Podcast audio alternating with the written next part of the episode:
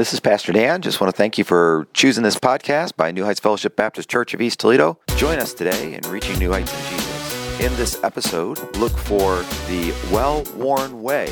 It's the wrong way, but it's a way that a lot of people go. And we're going to choose to go a different way today. We're going to take the path less traveled by.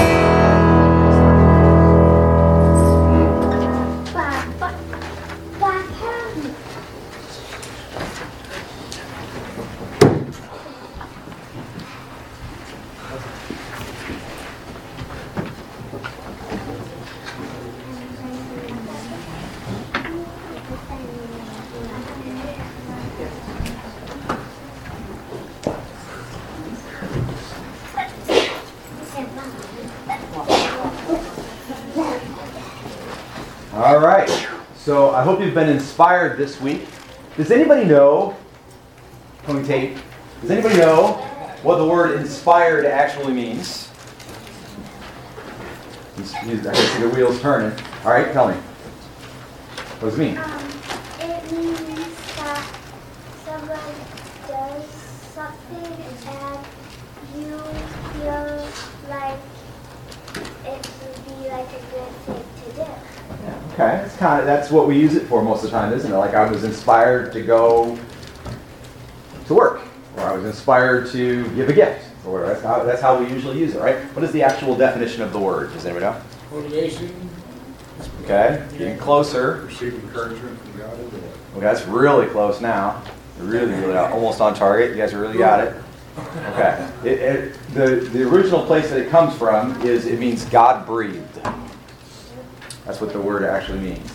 So when we act in a way that encourages somebody to do something or feel good about what they did, or encourages them to move forward, uh, motivate them, whatever like that, we are sort of acting out what God did, right? So we know that all Scripture is inspired of the Lord, and so it's all God breathed.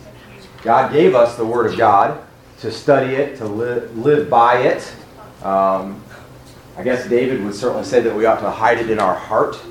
Um, we have plenty of encouragement, inspiration, motivation in the Word of God itself to push us to want to know it better and live by it and so on. Um, so, have you studied your Bible this week? Did you see anything in Scripture? Something that might have made you go, hmm. Maybe something that you could share with us, even if it felt like it was only for you. Because sometimes in how you see things, that's how others learn to see things. Well, I see how that's specific to you. Now I'm looking for something that's specific to me in the same way. How about it? What do you got to share? It's been a rough week. Had an interesting experience in studying my Bible this week. I went I've been using the YouVersion Bible app to do my Bible study every morning. And my Bible study, like sometimes it's only, you might literally only take a few minutes. You know? Uh, the idea of a discipline is you plan to do it a certain way, right? So when people do like discipline their bodies, they say, well, I'm going to make sure I go to sleep at a certain time every night. I'm going to make sure I drink this much water. I'm going to make sure I work out this many times a week or on this day of the week.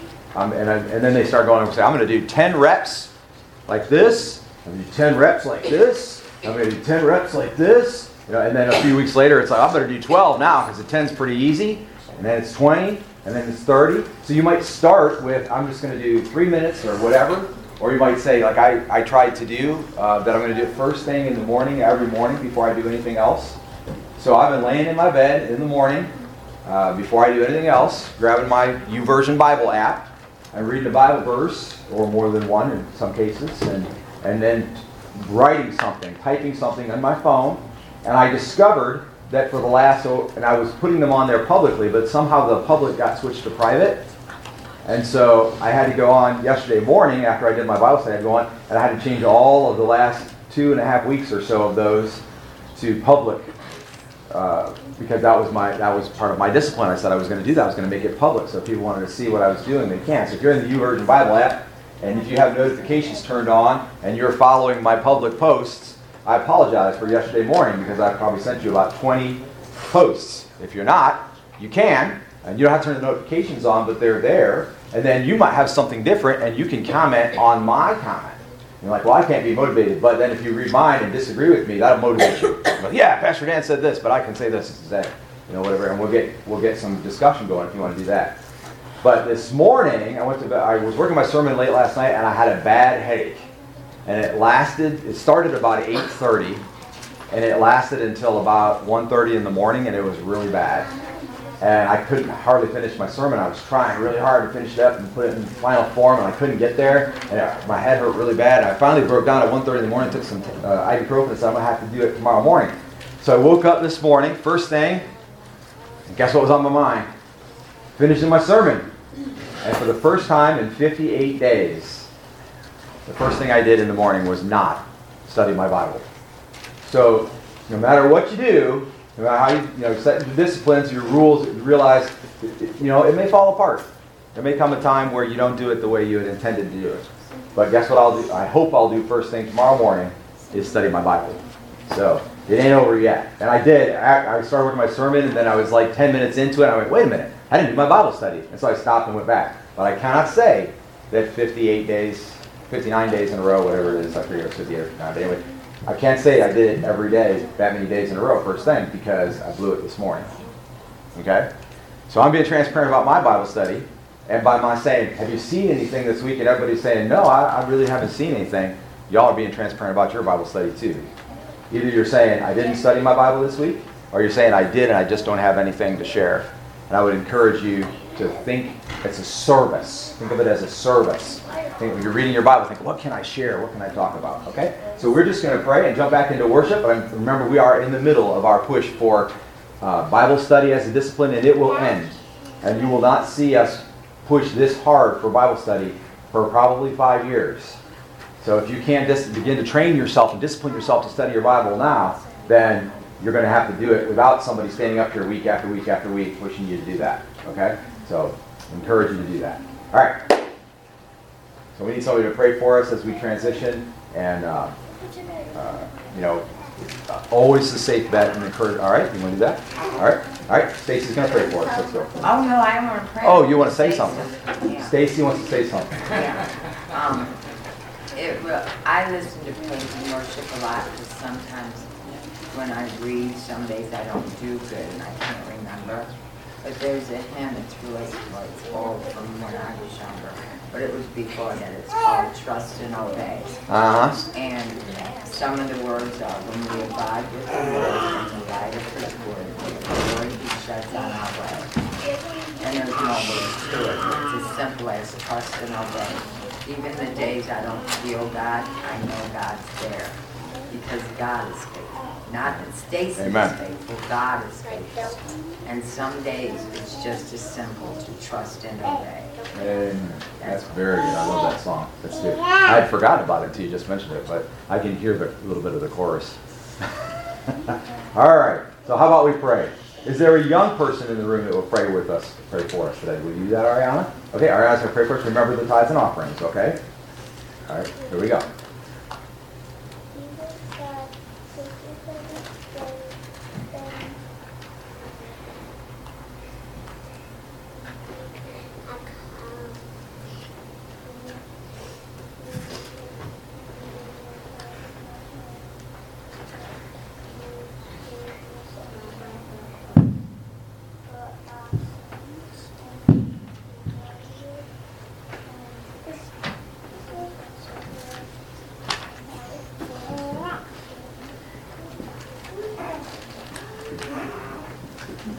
Amen. I got about half of that you were praying to Jesus, and so was I, and we're united. Let's praise Him today.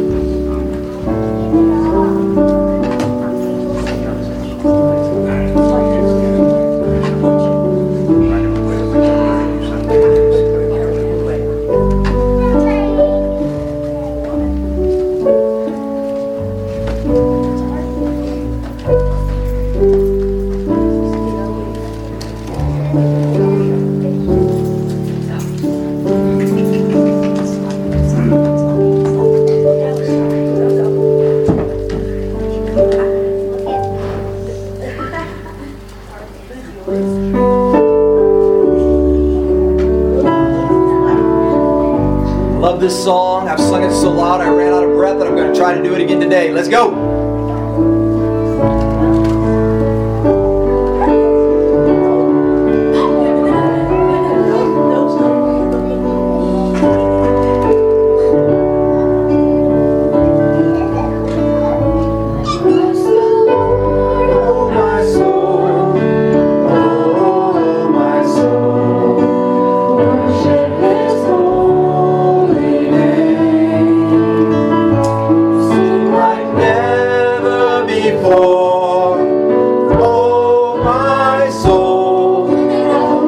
Worship Your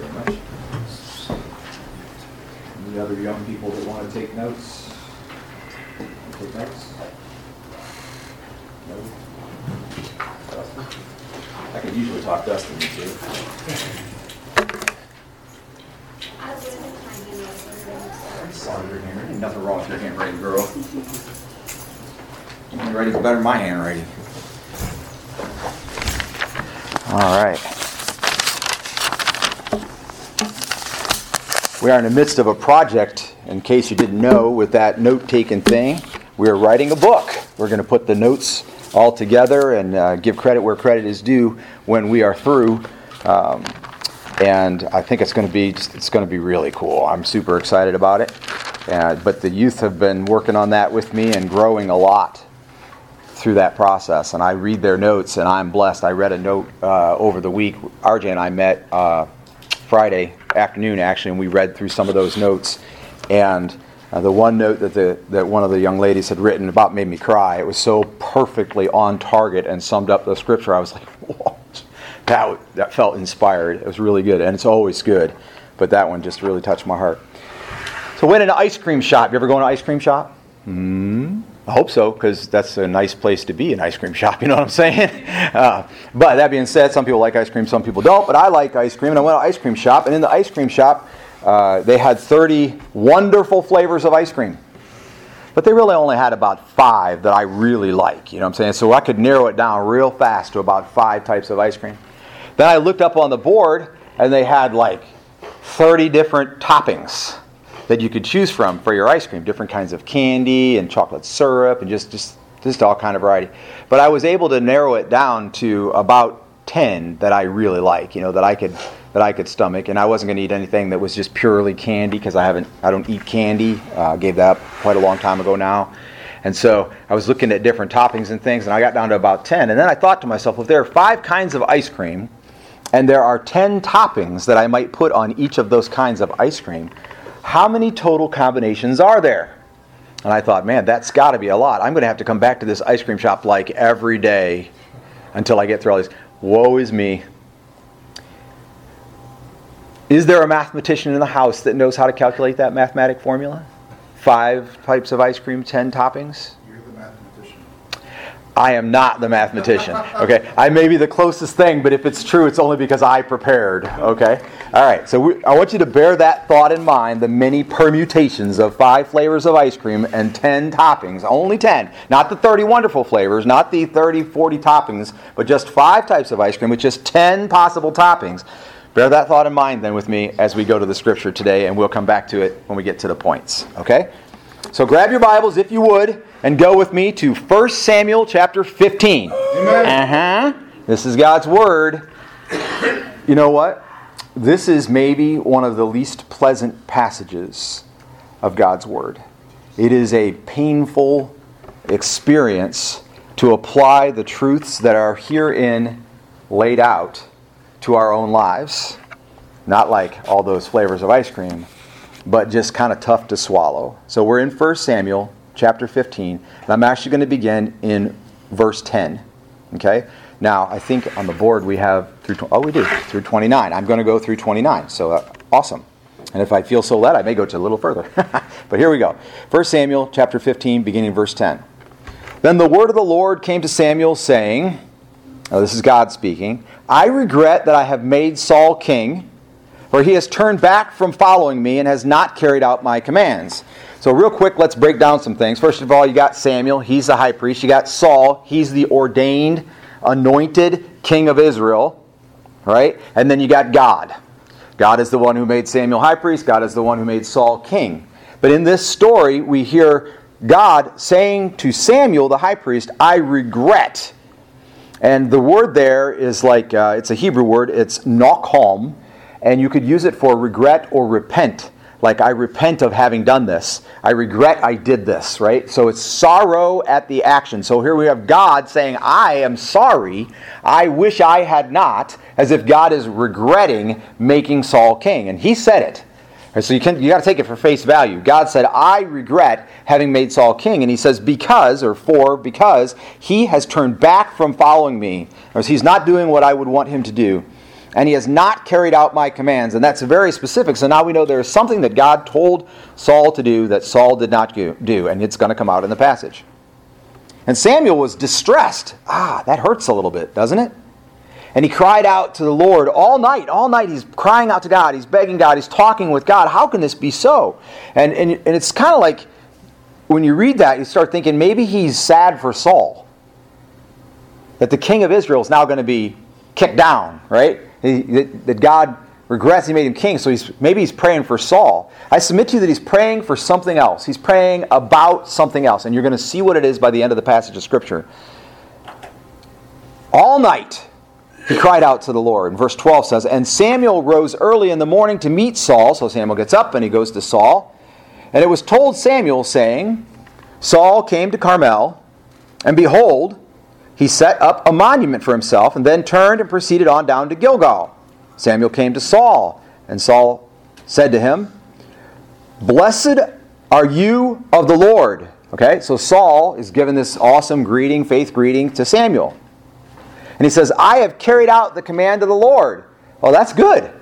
So then Samuel's going to go, man, that's a relief, right? God said you were not carrying out his commands, but you say you are carrying out, you have carried out his commands, so God must have just been wrong. I doubt that. That doesn't sound right, does it? I don't think Samuel would say that. So I think immediately he's recognizing the contrast. And I, th- I would submit to you that Saul has so far gone that he has not carried out the commands of the Lord that he thinks, despite he's not carrying out the command of the Lord, that he actually has carried out the command of the Lord. That's where he's at.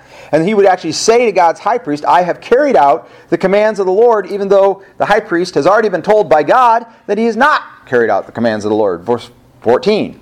But Samuel said, What then is this bleating of the sheep in my ears, and the lowing of the oxen which I hear? And Saul said, They have brought them from the Amalekites. For the people spared the best of the sheep and oxen to sacrifice to the Lord your God. But the rest we have utterly destroyed. Which is an interesting phrase, they're utterly destroyed. If you just bop back just one second toward the beginning of the chapter, you see, it says in chapter in verse one, Samuel said to Saul, "The Lord sent me to anoint you as king over His people, over Israel. Now, therefore, listen to the words of the Lord. Thus says the Lord of hosts: I will punish Amalek for what he did to Israel and how he set himself against him on the way while he was coming up from up from Egypt. Now go and strike Amalek and utterly destroy. There's the phrase: utterly destroy. And the next word says everything. I think all, utterly destroy all that he has, and do not spare him, but put to death both man and woman, child and infant, ox and sheep, camel and donkey. And then over here we have Saul saying, Well, I followed the command of the Lord. And he says, The people kept back and spared the best of the sheep, the oxen, to sacrifice to, the Lord your God, but the rest we have utterly destroyed. See the contrast? He did not utterly destroy that which God told him to utterly destroy. He actually kept it back, thinking he could do a better thing with it. He's smarter than God, don't you know? That he would keep it back to do a better thing than whatever God told him. Just utterly destroy the best of the sheep and the oxen. What a waste that we would do that. That's just, God, that can't possibly be right.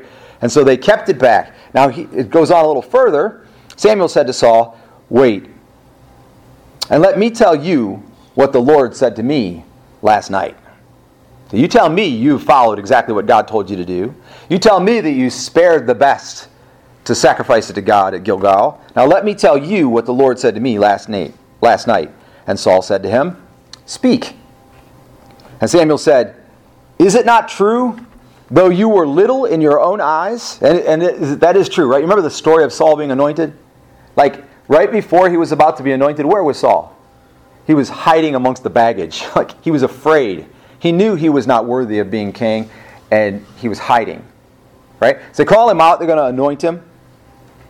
And he says, and then now we'll fast forward to this point. Samuel says, Is it not true, though you were little in your own eyes, you were made the head of the tribes of Israel? Now, before we go any further, I want to say to you, you can submit right there. Is it not true that you were unworthy in your own eyes? And when you were unworthy in your own eyes, the God of heaven said you could be called a child of God? He's the King of kings and the Lord of lords, and he chose you. If you were never not worthy in your own eyes, then when he elevated you to this position, it probably didn't come as any surprise to you. And maybe that leads you to a place where you don't feel like you have very much commitment to God. But if you realize that you were unworthy of the great grace of God, of salvation, heaven, being called a child of God, then you, like Saul, need to pay attention to what's going on here because we are in danger of doing the very same thing. Is it not true, though you are little in your own eyes, you were made the head of the tribes of Israel? And the Lord anointed you king over Israel. And the Lord sent you on a mission and said, Go and utterly destroy the sinners, the Amalekites, and fight against them until they are exterminated. There's a very simple word, which we understand what it means. Why then did you not obey the voice of the Lord, but rushed upon the spoil and did what was evil in the sight of the Lord? Then Saul said to Samuel, I did obey the voice of the Lord, and I went on the mission which the Lord sent me. And I have brought back Agag, the king of Amalek, and have utterly destroyed the Amalekites. But the people took some of the spoil, sheep and oxen, the choicest of the things that were devoted to destruction, to sacrifice to the Lord your God at Gilgal. So he's reasoning. It's very close. He's very close. But he didn't follow the commands of the Lord. And the only person in this conversation who doesn't seem to know it is Saul. I submit to you, probably in his heart of hearts, he does know it, but he's arguing, if you will, just this little compromise. We just did it a little bit differently, but we were going to sacrifice all those things. Notice that he doesn't mention that they're going to sacrifice the king, Agag. Verse 22, it says, And Samuel said, and now this, if you're reading along in your Bibles, you may have this like in poetic phrasing, because the words are very poetically organized in the original. It says, Has the Lord as much delight in burnt offerings and sacrifices as in obeying the voice of the Lord? That, may, that fits beautifully with this topic because he's saying, Does God want you to bring it back and sacrifice it to Him, or did God want you to do with it what you were supposed to do with it? What He told you to do with it? You say you're keeping it so that you can sacrifice and use it for the Lord. But the truth is, God just wanted you to do what He told you to do. But he says it poetically. He says, Has the Lord as much delight in burnt offerings and sacrifices as in obeying the voice of the Lord? Behold, to obey is better than sacrifice, and to heed than the fat of rams. To heed is to listen to what God is saying and do it. Verse 23. For rebellion is as the sin of divination. Now, your translation may be there slightly different. This is the New American Standard I'm reading, but the rebellion word always sticks. But the divination word doesn't always stick. Divination is basically witchcraft. It's about telling the future by whatever it means, by controlling the future to a degree, but mostly by telling it the future so that you can maybe react to what might happen. So you get to figure out what's going to go on, and you're going to be who you want to be to try to fix what's going to go on. Right? So it's divination or witchcraft. For rebellion is as the sin of witchcraft or divination. And insubordination, that means not following the directions of your leader, which in this case is God, is as iniquity, which is just straight up sin or wickedness, and idolatry, which means worshiping someone or something else, declaring someone or something else valuable like God. Because you have rejected the word of the Lord. So back it up for a second for the full thought. He says, Rebellion, when you don't do what you're supposed to do, is as the sin of divination or witchcraft. By the way, rebellion is as the sin of divination or witchcraft, not only when it's talking about God, right? Because there are other authorities. We have the king, we have the president, the governor, police officer, your parents, whatever, whoever in your life that God has placed as an authority, when you rebel, that's still rebellion. And he's saying this rebellion is like the sin of witchcraft or divination. You're rebelling, trying to see or control the outcome. You know better than the authority that God has placed over you, or than God Himself, is really what it's saying. So you rebel against any authority, and so rebelling against any authority, you're really rebelling against God. And this rebellion is like it's like divination, it's like witchcraft, which, by the way, at least would say it's disgusting to God. He hates it, he despises it, he wants nothing to do with it, and he doesn't want it in his people. That's the minimum, it says. It also says things about it being addictive, about it being an easy road to go down, about it being comfortable. The more you rebel, the more comfortable you are with rebelling. The more you rebel and kind of get away with it, the more comfortable you are rebelling, thinking you're going to get away with it, and so on. Rebellion is as the sin of divination, and insubordination is as iniquity and idolatry. And again, insubordination is not only insubordination to God, it's whenever you're insubordinate, whenever you resist the leadership that God has placed in your life, the people that God has put over you, you're insubordinate. And so being, it's like iniquity or wickedness and idolatry. And we're comfortable with it, and it summons evil spirits, and it does all kinds of bad things that surround iniquity and idolatry, insubordination does. It, all of that is true because you have rejected the word of the Lord. When you are rebellious to someone who's in authority over you, you have rejected the word of the Lord. That's what he's saying. When you are insubordinate to someone who has been placed over top of you, you are rejecting the word of the Lord. And then he says, He has also rejected you from being king.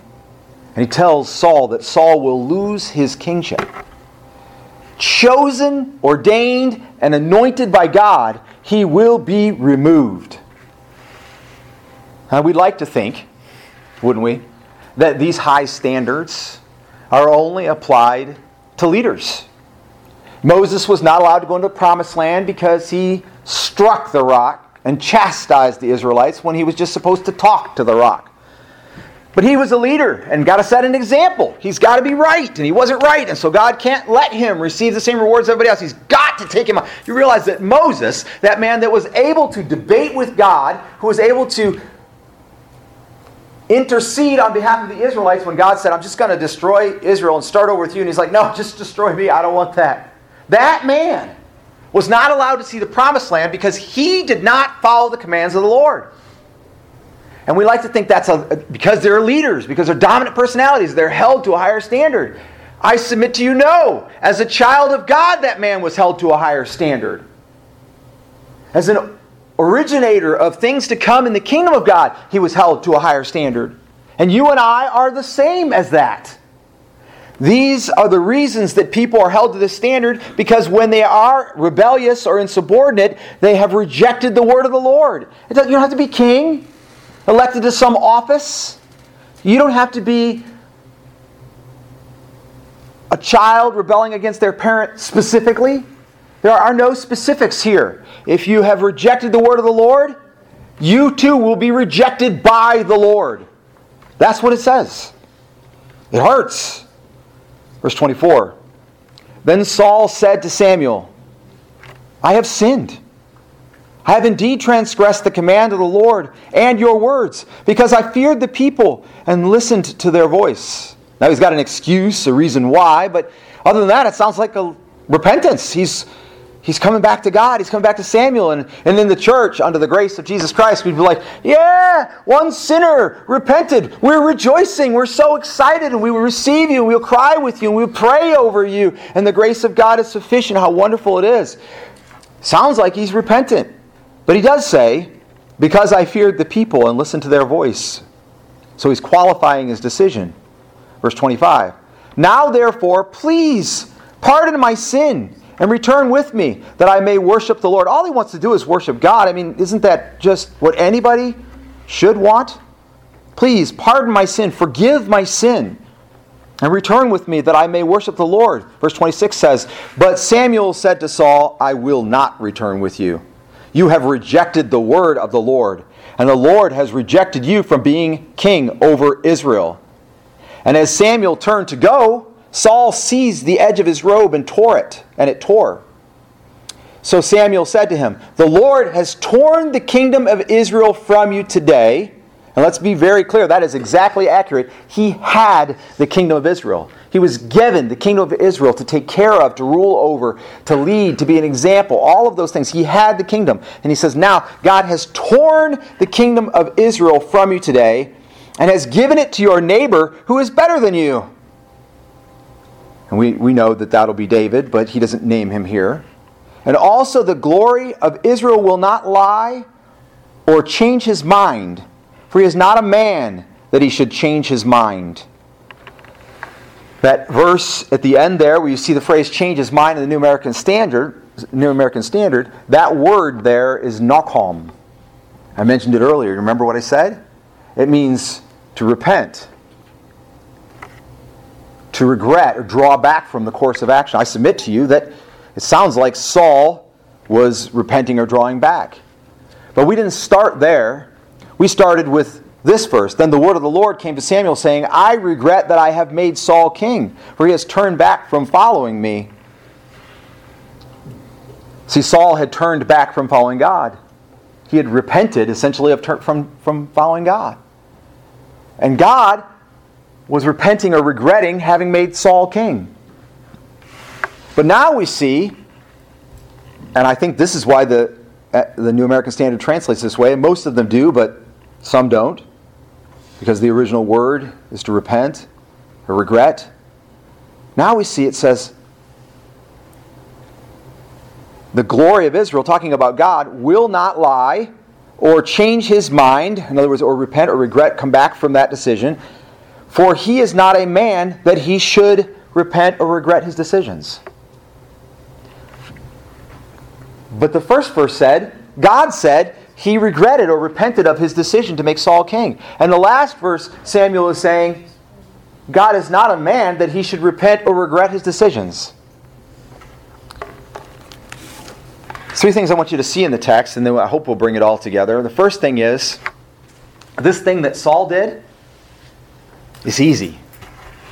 It's literally easy. Any slight variance on a command of God, any slight variance of the truth, and it becomes what? Say it again. A falsehood, a lie. If you take the truth and you change it at all, any slight variance. For example, you're apologizing to somebody and you say you're sorry. And you say, I'm sorry, but you have altered the I'm sorry. Any slight variance of the truth becomes a lie. And then let's say you wanted to change it back to be the truth. Could you slightly vary the lie that you have now created to make it be the truth? No. This is why it's so easy to vary from the commands of God and to vary from the truth. Because when you say the truth, it is the truth and it stops. It has a period, there's no qualifications, there's no parentheses, there's no extra commas in there. It's just the truth. And then when you vary the truth slightly, it becomes a lie. I'll give you an example. Same analogy. I'm so sorry I did that to you, but I had a good reason, but I am sorry. Right? You go back and restate the beginning, but it doesn't fix the fact that you said you had a good reason in the middle. At the very least, we now have to understand the good reason, or we're required to accept your apology because you had a good reason. You're, you're messing with the truth. And if you mess with the truth, the truth becomes a lie. You mess with a lie, it just becomes a different lie. There's no taking a lie and making it into the truth. You can't do it, it's not even possible. That's why it's so easy. The slight variances.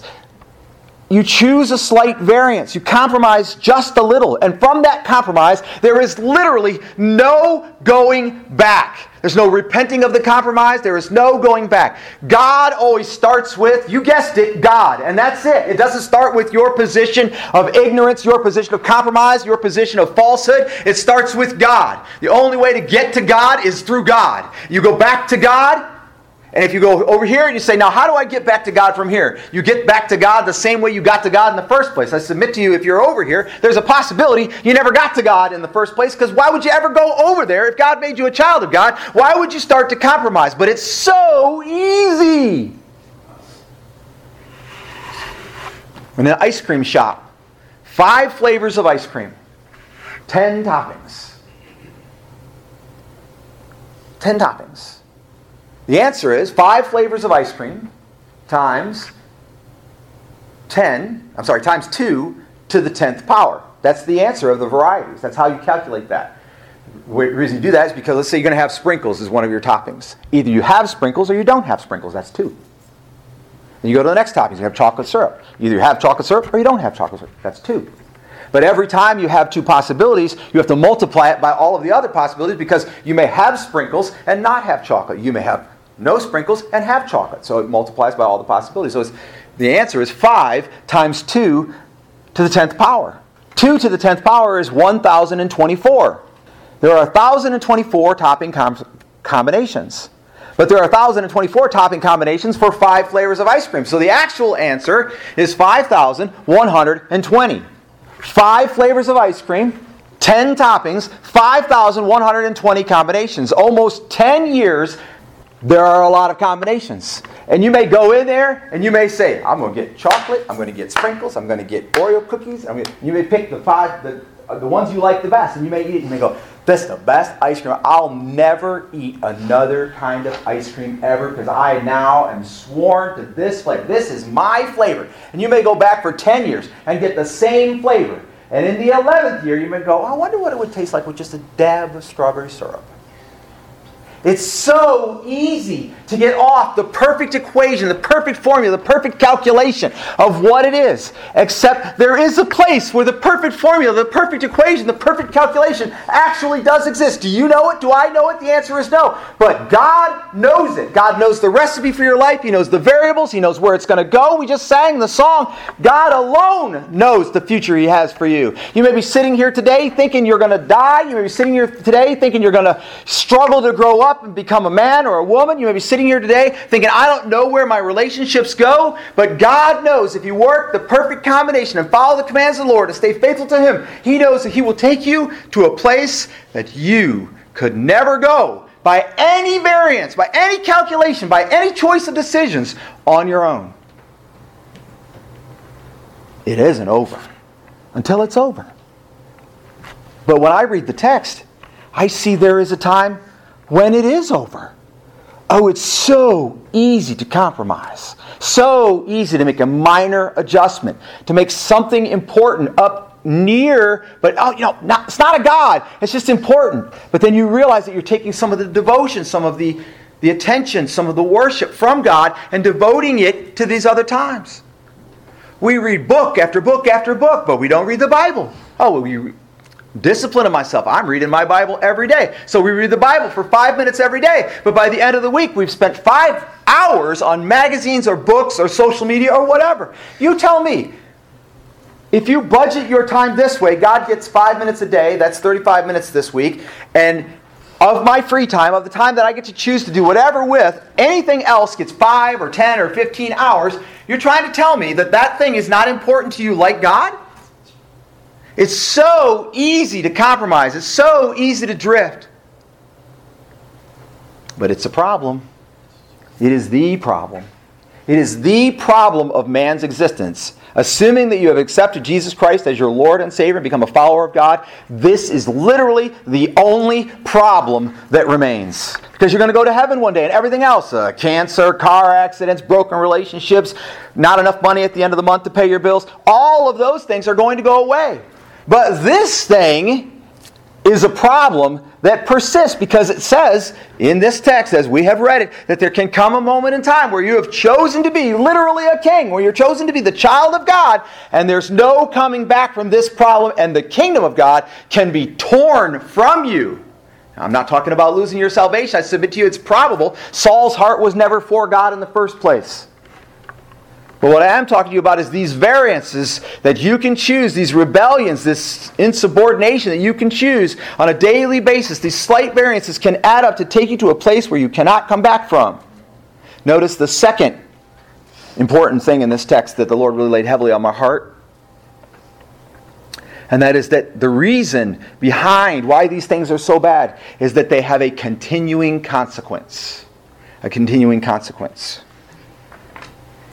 And it, uh, admittedly, it is a continuing consequence that we do not know.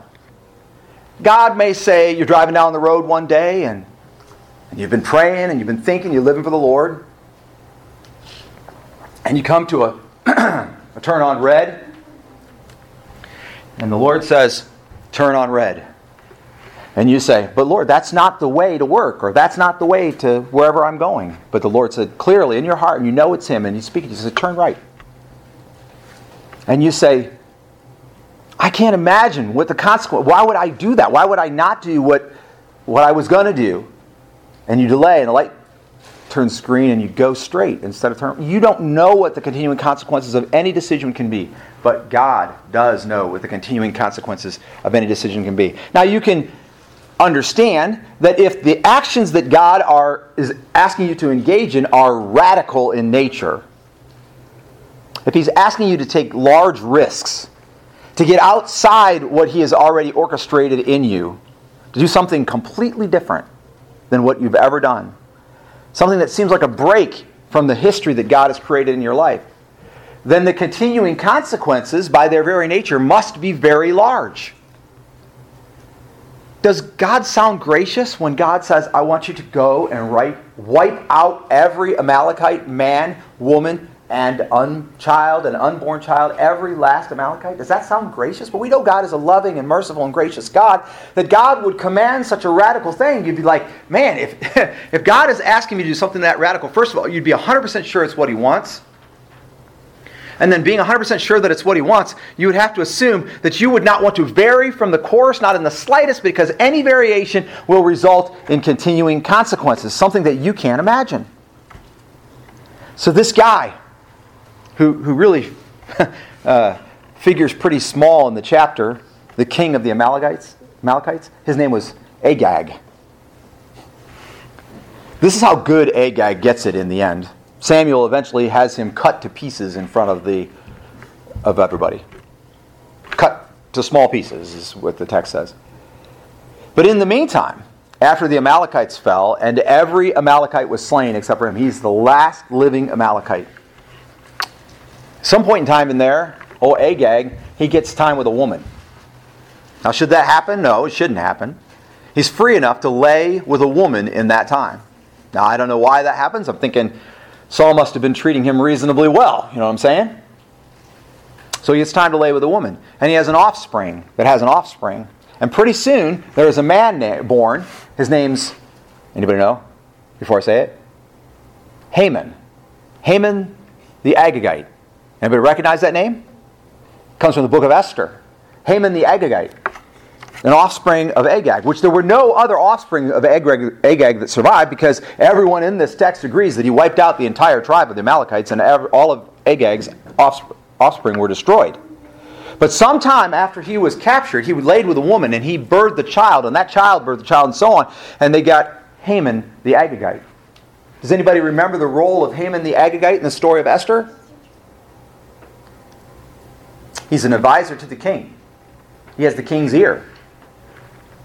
He hates Mordecai because Mordecai will only bow to God, not to Haman. Esther is called to become the queen. Mordecai comes to her and says, You need to intervene on behalf of your people because Haman, the Agagite, has convinced the king to pass a law that says on a certain day that the Persians, where they were in captivity in Persia, was allowed to kill every Jew, every Jewish person. Haman convinced the king to pass a law to say that they could kill every Jew on a certain day. Now, Esther was a Jew, Mordecai was a Jew. That meant they were both on the chop block, except nobody really knew that Esther was a Jew. She's living in the household of the king, and she was kind of in secret. And Mordecai says to her, Huh, don't you think if you don't go to the king over this that you'll be spared just because you're in the king's household? But I want you to understand that maybe you were called for just such a day as this. And she does. She goes to the king, and the king eventually, she does it in kind of a seductive way, if you will, but eventually the king passes a rule that says on that day, when the Persians come after the Jews, and they, if they killed a Jew, they were allowed to take all their possessions. It's like lic- licensed piracy. Kill the Jews, take everything they have their land, their money, everything. Anything they've got, take it. But on that day, anybody who came after a Jew, the Jews were allowed to fight back. And if they fought back and they defeated whoever came after them, then they could take their stuff. So he made the law a two way street. And Haman the Agagite eventually is found out to be the betrayer that he is, and he's hanged on the gallows that he himself built for Mordecai. Now, this is generations later after Agag sleeps with whoever while he's in captivity under King Saul. And if he doesn't sleep with whoever, if he doesn't have an offspring, there's no Haman the Agagite. There's no person to be insulted over the fact that Mordecai won't bow to him like he bows to God. There's no person to suggest to the king, to push the king, to prod the king, to make a rule, to potentially wipe out the Jews. Do you think God knows that? Do you think Saul knows that? See, when you vary the commands of God, even the most extreme commands of God, when you vary them even slightly, you're messing with the continuing consequences that God knows exist. You say, you know, like I'm, I'm too busy. I'm too busy to study my Bible faithfully, and in so doing, you send your children to hell. No! Don't say my children are going to hell because of something I did. God knows the continuing consequence. You decide to take Bible study off. You don't go to Bible study. And in so doing, you show your children that that's not that important. And then when they get older, they've got it in the back of their mind. Well, when I was 5, 10, 15, whatever, my parents took Bible study, so I don't need to do Bible study. It's not important. The pastor stands up and you act like what the pastor says is just the pastor because that's what the pastor is. He's required to do that. He's a little freaky, but he's only freaky like that because he's supposed to be like that because he's supposed to be the pastor because God kind of touched him and now he's kind of crazy. Right? And your children watch you not follow the preached word of God. You say, but I'm following the word of God. But the variances that you develop have continuing consequences. You say, my child will never walk away from the Lord. I submit to you, what about your child's child or your child's child's child? What's on the line? This very situation that existed in Saul's life has existed, existed in the church since the kingdom of God was made available.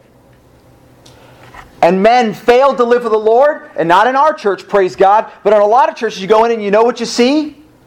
Women and children. And men won't step up and be the man that they're supposed to be. They won't be godly. And in our church, our women just wouldn't tolerate that, praise the Lord.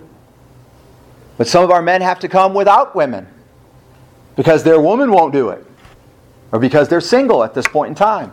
As a man, I submit to you that we can trust the Lord with the continuing consequences of following Him or not following Him.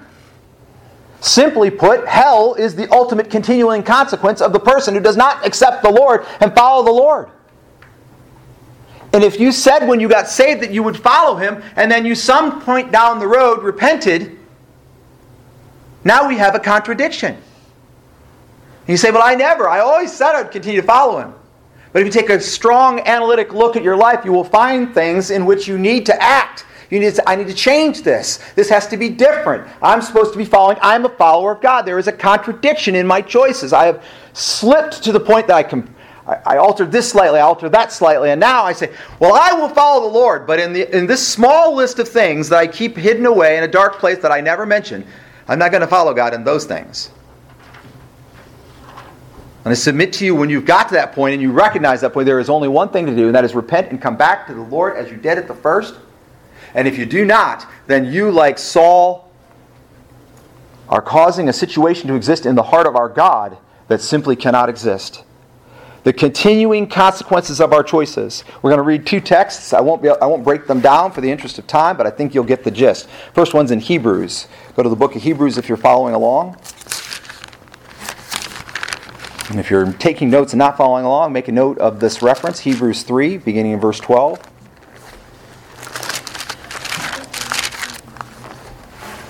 There is no substitute for hearing and reading the Word of God at the same time. And this is one of the few times you get an opportunity in a week to do that, so I do encourage you to do that.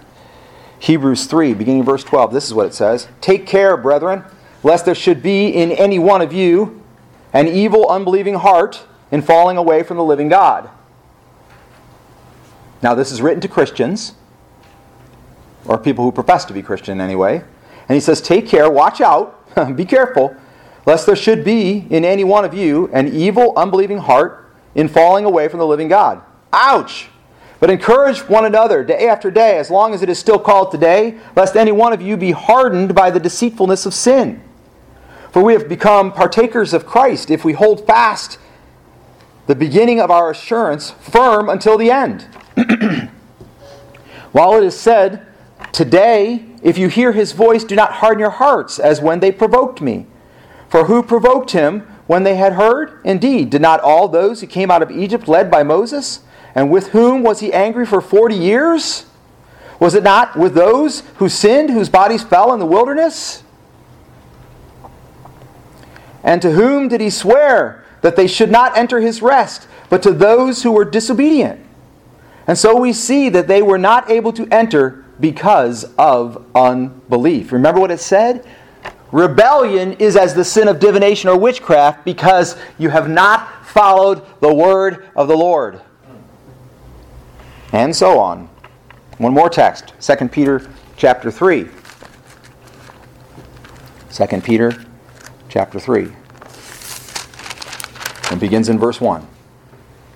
And it is kind of lengthy. I won't break it all down, but you'll get it.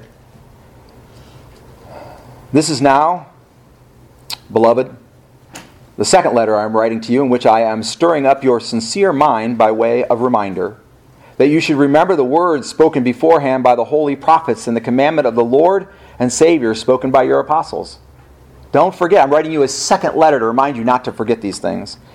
Know this, first of all, that in the last days mockers will come with their mocking, following after their own lusts, and saying, Where is the promise of his coming? For ever since the fathers fell asleep, all continues just as it was from the beginning of creation. For when they maintain this, it escapes their notice by the word of God the heavens existed long ago, and the earth was formed out of water and by water, through which the world at that time was destroyed, being flooded with water. But the present heavens and earth by his word are being reserved for fire kept for the day of judgment and destruction of ungodly men. But do not let this one fact escape your notice, beloved, that with the Lord one day is as a thousand years, and a thousand years as one day.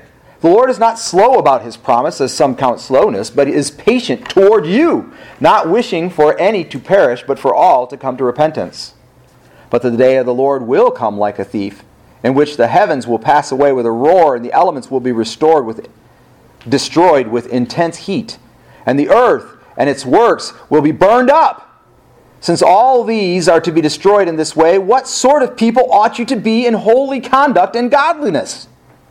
Looking for and hastening the coming of the day of God, on account of which the heavens will be destroyed by burning, and the elements will melt with intense heat. But according to his promise, we are looking for a new heavens and a new earth in which righteousness dwells.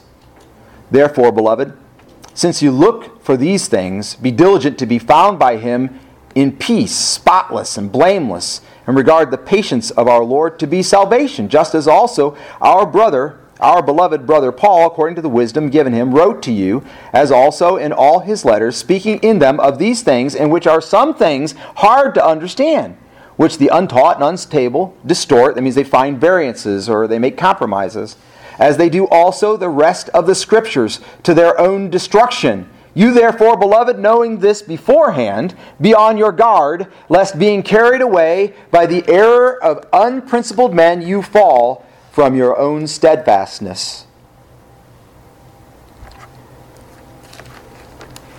And then 18. But grow in grace and knowledge of our Lord and Savior Jesus Christ. To him be the glory, both now and to the day of eternity. Amen. Number one, understand that it is so easy. I got in a debate with a man who's quite close to me, his family, and he believes that he is a Christian. He believes that he is a homosexual. And I said, well, what, you, what are you going to do with this verse? And you know what he did? You know what he did. He said, well, that verse doesn't mean exactly what you think it means. What it actually means is this. And his interpretation of the verse is a slight variance. It's just barely off of what the actual wording exactly means. And I said, but, but that's not what it says. I was a young Christian. I've been a Christian, not even baptized, a young Christian for two weeks. And I went to Sunday school at East Toledo Baptist Church for the first time I've been in Sunday school since I was five years old. And I don't remember a single thing about the lesson from when I was five, but I remember the very first day we were reading in the book of Revelation, and the teacher said, the, where it says in Revelation that the streets are heaven are as pure as glass, are as gold as pure as glass. That's what it actually says. They are gold as pure as glass. And he said that the streets in heaven were glass. He said they're glass. That means they're glass. And I said, no, it says they're gold as pure as glass. And we never got to have our lesson that Sunday, much to my chagrin, because I would have liked to have learned more from the Word of God. And I believe this person was a believer and he was trying to do the best that he possibly could to teach or whatever. We spent 40 minutes, me, 25 years old, in a, man, in a room full of men, all of whom were 50 or higher, and all but one of whom were 60 or higher, who'd studied the Bible pretty much their whole lives, arguing whether the streets of heaven are made of gold or glass. Now, ultimately, I get it. Who cares? I want to go there. If it was glass, I'd be perfectly satisfied when I get there, right? It doesn't matter. I'm going to be perfectly satisfied either way. However, it does matter because the Word of God says they are gold as pure as glass. And to teach that they are made of glass because it says they are gold as pure as glass is just falsehood. If you vary the truth, it's falsehood. And who knows what the continuing consequence might be of someone believing that they are made of glass instead of gold when it says they're made of gold. But it's so easy. I've done it. I was teaching a lesson at East Toledo Baptist Church as a youth leader, teaching the teenagers, and I taught what the verse, what the book said. book said baptism was part of your salvation. You get saved and you get baptized. It's like two feet of the same statue. You get saved and you get baptized. That's why people were so quick to get baptized when they got saved, because it's part of your salvation. And you and I both know that's not true. Right? The thief on the cross was saved. He was never baptized. Some people, the people that argue that baptism is part of your salvation will say, well, he was baptized by fire, like Jesus did. He was hung on a cross. He was hung on a cross for his sins as a thief. Right? Judged in court to crucifixion. The bottom line is, baptism is not part of your salvation. And I knew that, but I taught the lesson as it was written. And then I had to come back I think the next week, for some reason, we didn't meet. And the next week, I had to come back and I had to say to everybody that was in the room, look, This is what we had last week. But the truth is this. Because this and we looked at the scripture and what it says. I was teaching the material that had been provided for me, and it was wrong. And if you think you've never done it, you're probably struggling a little bit with arrogance because you probably have. You've taught somebody the wrong thing. You made a choice that to you made perfect sense, a slight variation, a different set of toppings that are completely inside the bounds. But one variation leads to another variation, and these compromises will take you to a place from which you cannot return. The last thing in the text Samuel is pointing out to Saul, and, and I think then to us, the sinful similarities that arise out of a haughty heart. This is how simple it gets. Literally every variance that is not straight up the truth, everything that you every reason that you would find to not follow the commands of God exactly as they are written, every single one of them has this same sinful similarity. Rebellion is like the sin of witchcraft, insubordination is iniquity, which is like lumps in all wickedry, wickedness, and idolatry, which is thinking anything is important like God, worshiping, false worship, etc. All sin has this component to it a haughty heart. You have a heart that for somehow would make you think that you know better than the God of the universe.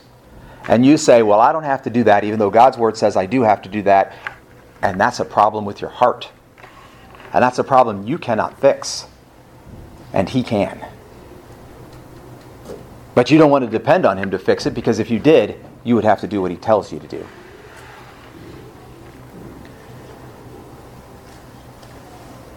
We want to live a life of content compromise rather than a life of content contriteness. We read those verses in Scripture where it says, I can do all things through Christ who strengthens me.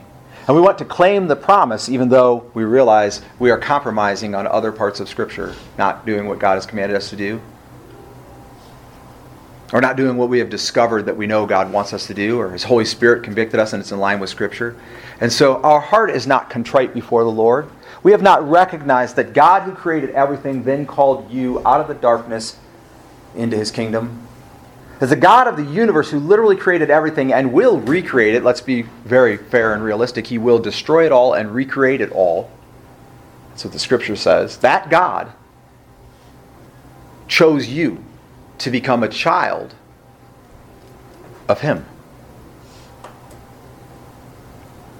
And if you recognize the amount of what is there, just how much God did to make you a child of God, just how much He did that literally no one else can do, then somewhere in there is a contrite heart. A heart that says, Lord, I only just want to be what you want me to be. I only just want to do what you want me to do. Not, I just want to do what you want me to do, but please let me be alive to see my kids graduate from high school. Or, God, I really want you to come. I really want Jesus to come, and I want to go to heaven with you and come. But, you know, don't make me stop working all these hours and making this money or controlling my relationships the way I want to make things turn out or insert whatever it is you want to do. If you have a pause or a clause or a variance or a compromise, you need to let it go. And let your contrite heart, a heart that recognizes who God is and what He has done by the little bit that you understand, lead you to set aside many activities that you would otherwise authorize and to adopt many activities which you can see from where you're sitting will make you uncomfortable. The sinful similarities that Samuel was pointing out to Saul, we all see them. We all know them. We all have them. We're uniquely different. Everybody's unique. That's what makes us equal because we're all one unique person. But that being so, we all have that tendency to go, well, maybe just a dab of syrup will make better the perfect mix. Or maybe I just need to vary it slightly so it authorizes what I'm doing. And the grace of God will cover it anyway, won't it? We are called not to compromise, not to take the easy road, to recognize the continuing consequences and how we can never know what all they are, but He can. To see the sinful similarities and realize they do not arise out of the nature of what that thing is. You don't get to go, well, I will lie, but I'll never rape anybody. You don't get to go, well, I'm not a murderer, but I'm sure ticked off at the guy who cut me off in traffic. You don't get to go, well, I'll go to worship and raise my voice to God and praise Him and really give Him praise, but when it comes to controlling my foot on the gas pedal, God's got nothing to do with that. You don't get to do that. A contrite heart, you're all in because the simple similarities do not arise out of the nature of the sin, they arise out of the nature of your regenerative, regenerative heart, the internal you that has been changed by God. And if you willingly say, no, I want to vary it. I want to change it. I want to walk away from it. You are repenting or relenting. Not calm. You're backing down from who you said you wanted to be. Don't back down from who you said you wanted to be in Christ. You say, but I but God is asking me to do something that completely breaks and is different from everything in my history, everything that's my personality. I, I have to step out and risk everything, or I'm, I'm because of who I am, I'm going to have to work 10 times as hard to do this thing that God is calling me to than anyone else would have to work. I can totally see how that person who sits over there can easily do this, and he's not doing it. But I know it needs to be done. And for me to do it, I've got to go watch videos and learn skills and buy tools and do all of this to do what it is that I see needs to be done because that person, I'm just mad at that person because they won't do it. I'm just mad at that person because there's nobody to do it. Now I have to do it, and it's going to cost me everything. I literally have to lay my life on the line to do this thing that God wants done, that I know what you wants done. Do you have a contrite heart or not? When God calls you out of who you are to be something new and different, completely changed, it's no different than salvation. And then you said yes. So now He's calling you out of who you are to be who you're supposed to be, to do something completely different. And I submit to you that if He's doing that, it's because He knows the continuing consequences that you do not know. And you have to say yes to God and no to everything else. And that brings us to our conclusion then. And it is this why? Why should God regret?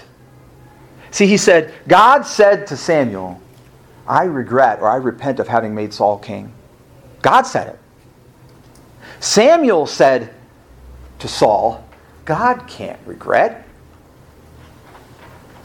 So did Samuel lie about God? No. What Samuel was doing is he was pointing out the contradiction. He was showing how it should not make any sense. It cannot be that the God of heaven, who has authored all, could originate a circumstance which would lead him to need to regret having done so. It cannot be. It's the eternal contradiction. So if you or I take the easy road, the slight variances, the, make the compromises, if we don't think about or submit to God the continuing consequences, if we allow those sinful similarities to take root and stick because our prideful heart won't recognize that we're screwing it up, we're the ones doing it, that's a contradiction. We, we can readily see the contradiction that says, I said I would follow God, and now I'm not. We see that contradiction. One thing is true or the other. Samuel is pointing out this contradiction that if God has made you a child of God, if you truly have been saved and brought into his kingdom, then it should never be so that he would regret having done so. Essentially, what Samuel is saying is, You're the king of Israel.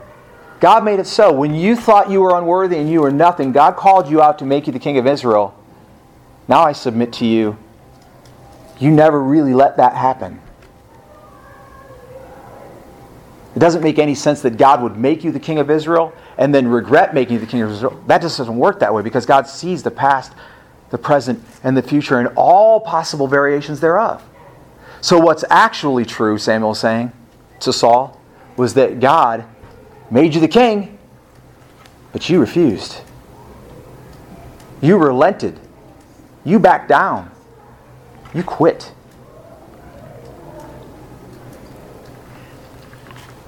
I have a favorite line from a poem, which I am ashamed to say that until today I didn't even know the whole poem, but I've always loved this line from this poem. And uh, basically, I quoted the line like this as I came to a, a, a place in a wood where two paths diverged, and I, I took the one less traveled by, and that has made all the difference. Now, when I was unsaved, living as a sinner, I, I had this poem. I had read it in high school, and it had attached itself to me, and I was excited about it. And and I said, I, I took the one less traveled by, and that has made all the difference. And I said that about taking risks. I said that about jumping my motorcycle over railroad tracks or drinking and driving. I said it about violence, of fighting, not you know, backing down bullies or taking a hit. I said it about all of these kinds of things. But I, I submit to you, I have now learned by this message here today that I was misusing it. I'm going to read the poem to you, and then I have a kind of explanation, and we'll be through. This is what it actually says. It says, Two roads diverged in a yellow wood, and sorry I could not travel both and be one traveler. Long I stood and looked down, one as far as I could, to where it bent in the undergrowth. Then took the other, as just as fair, and having perhaps the better claim, because it was grassy and wanted wear. Though, as for that, the passing there had warned them really about the same. And both that morning equally lay in leaves no step had trodden black. Oh, I kept the first for another day. Yet knowing how way leads on to way, I doubted if I should ever come back. I shall be telling this with a sigh, somewhere ages and ages hence. Two roads diverged in a wood, and I took the one less traveled by, and that has made all the difference. Let me tell you today what the road less traveled by is. There is a road, one well worn way, way. It is a sinful way. It is a way of compromises. It is a way of slight alterations of the command of God. There is a road that is well worn, and many people have gone down it because it is easy. But I want you to say with me today, knowing that there's no way that you can travel both worlds and, worlds and still be one person. You cannot do it. You can't go down both roads a road of faithfulness to the Lord and also a road of compromises you cannot go down both roads and still be one person. And since you are one person, I am asking you today to take the road with me that is less traveled. The road that's not beaten down, not trodden down, not easy or smooth. The road that is rough and hard work and difficult to follow, impossible to follow without the grace of God. Let us go down the road the way that is not well worn. Take the commands of God at face value. Read our Bibles and stop trying to figure out a way to make them say what we want them to say, not even in the slightest, slightest, not even by the slightest variation, not by any compromise, but simply do what is therein written. Take the commands of God in our heart, and as the Holy Spirit fills you up, just do what it is that you know God wants you to do. I shall be telling this with a sigh somewhere ages and ages hence. I know where that place will be. Two roads diverged in a wood, and I took the one less traveled by, and that has made all the difference. We stand at that intersection right now, and I am asking you to take the road less traveled by no compromise, no backing down. I will live for the Lord Jesus Christ and do what He would have me to do, no matter the cost, over any barrier, past any burden. And ages from now, let us say, there we stood that day and chose the road less traveled by. Saul didn't do it. And from him was torn the kingdom of Israel. If you won't do it out of a love for God and a contrite heart, then do it out of fear. Because a loving fear of God is a healthy fear. Let us say, we took the road less traveled by. I ask the praise team to come at this time and lead us in a closing hymn. But if you're here today and you know either A, you have not followed the Lord, you have not committed your life to Jesus Christ and said, okay, Lord, come be Lord of my life, forgive me for my sins, and let me live for you. If you've not done that, then you do that right now in this moment.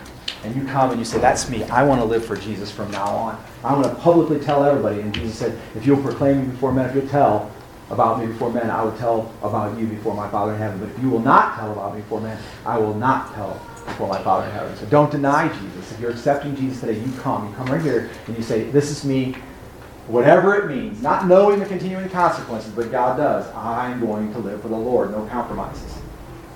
And if you already have accepted the Lord Jesus Christ, but you know you've been playing around, compromising, making slight adjustments, finding ways to make it work for you, backing down from the tough things that God has asked you to do because they're just not the way you're wired, you don't just like it, or it'll make you tired, or people won't like it. Whatever your reasons have been, you stop with your reasons and just do what God has called you to. And today, you repent and turn to the Lord as you did at the first and say, I am living for God, no compromises. And then let us all together take the road less traveled by, a road of no compromises, no rebellion, no insubordination, a road of grace. And then we grow in the grace of God together. Stand with me as we sing this song, but if you're responding, you don't need to sing, you just come.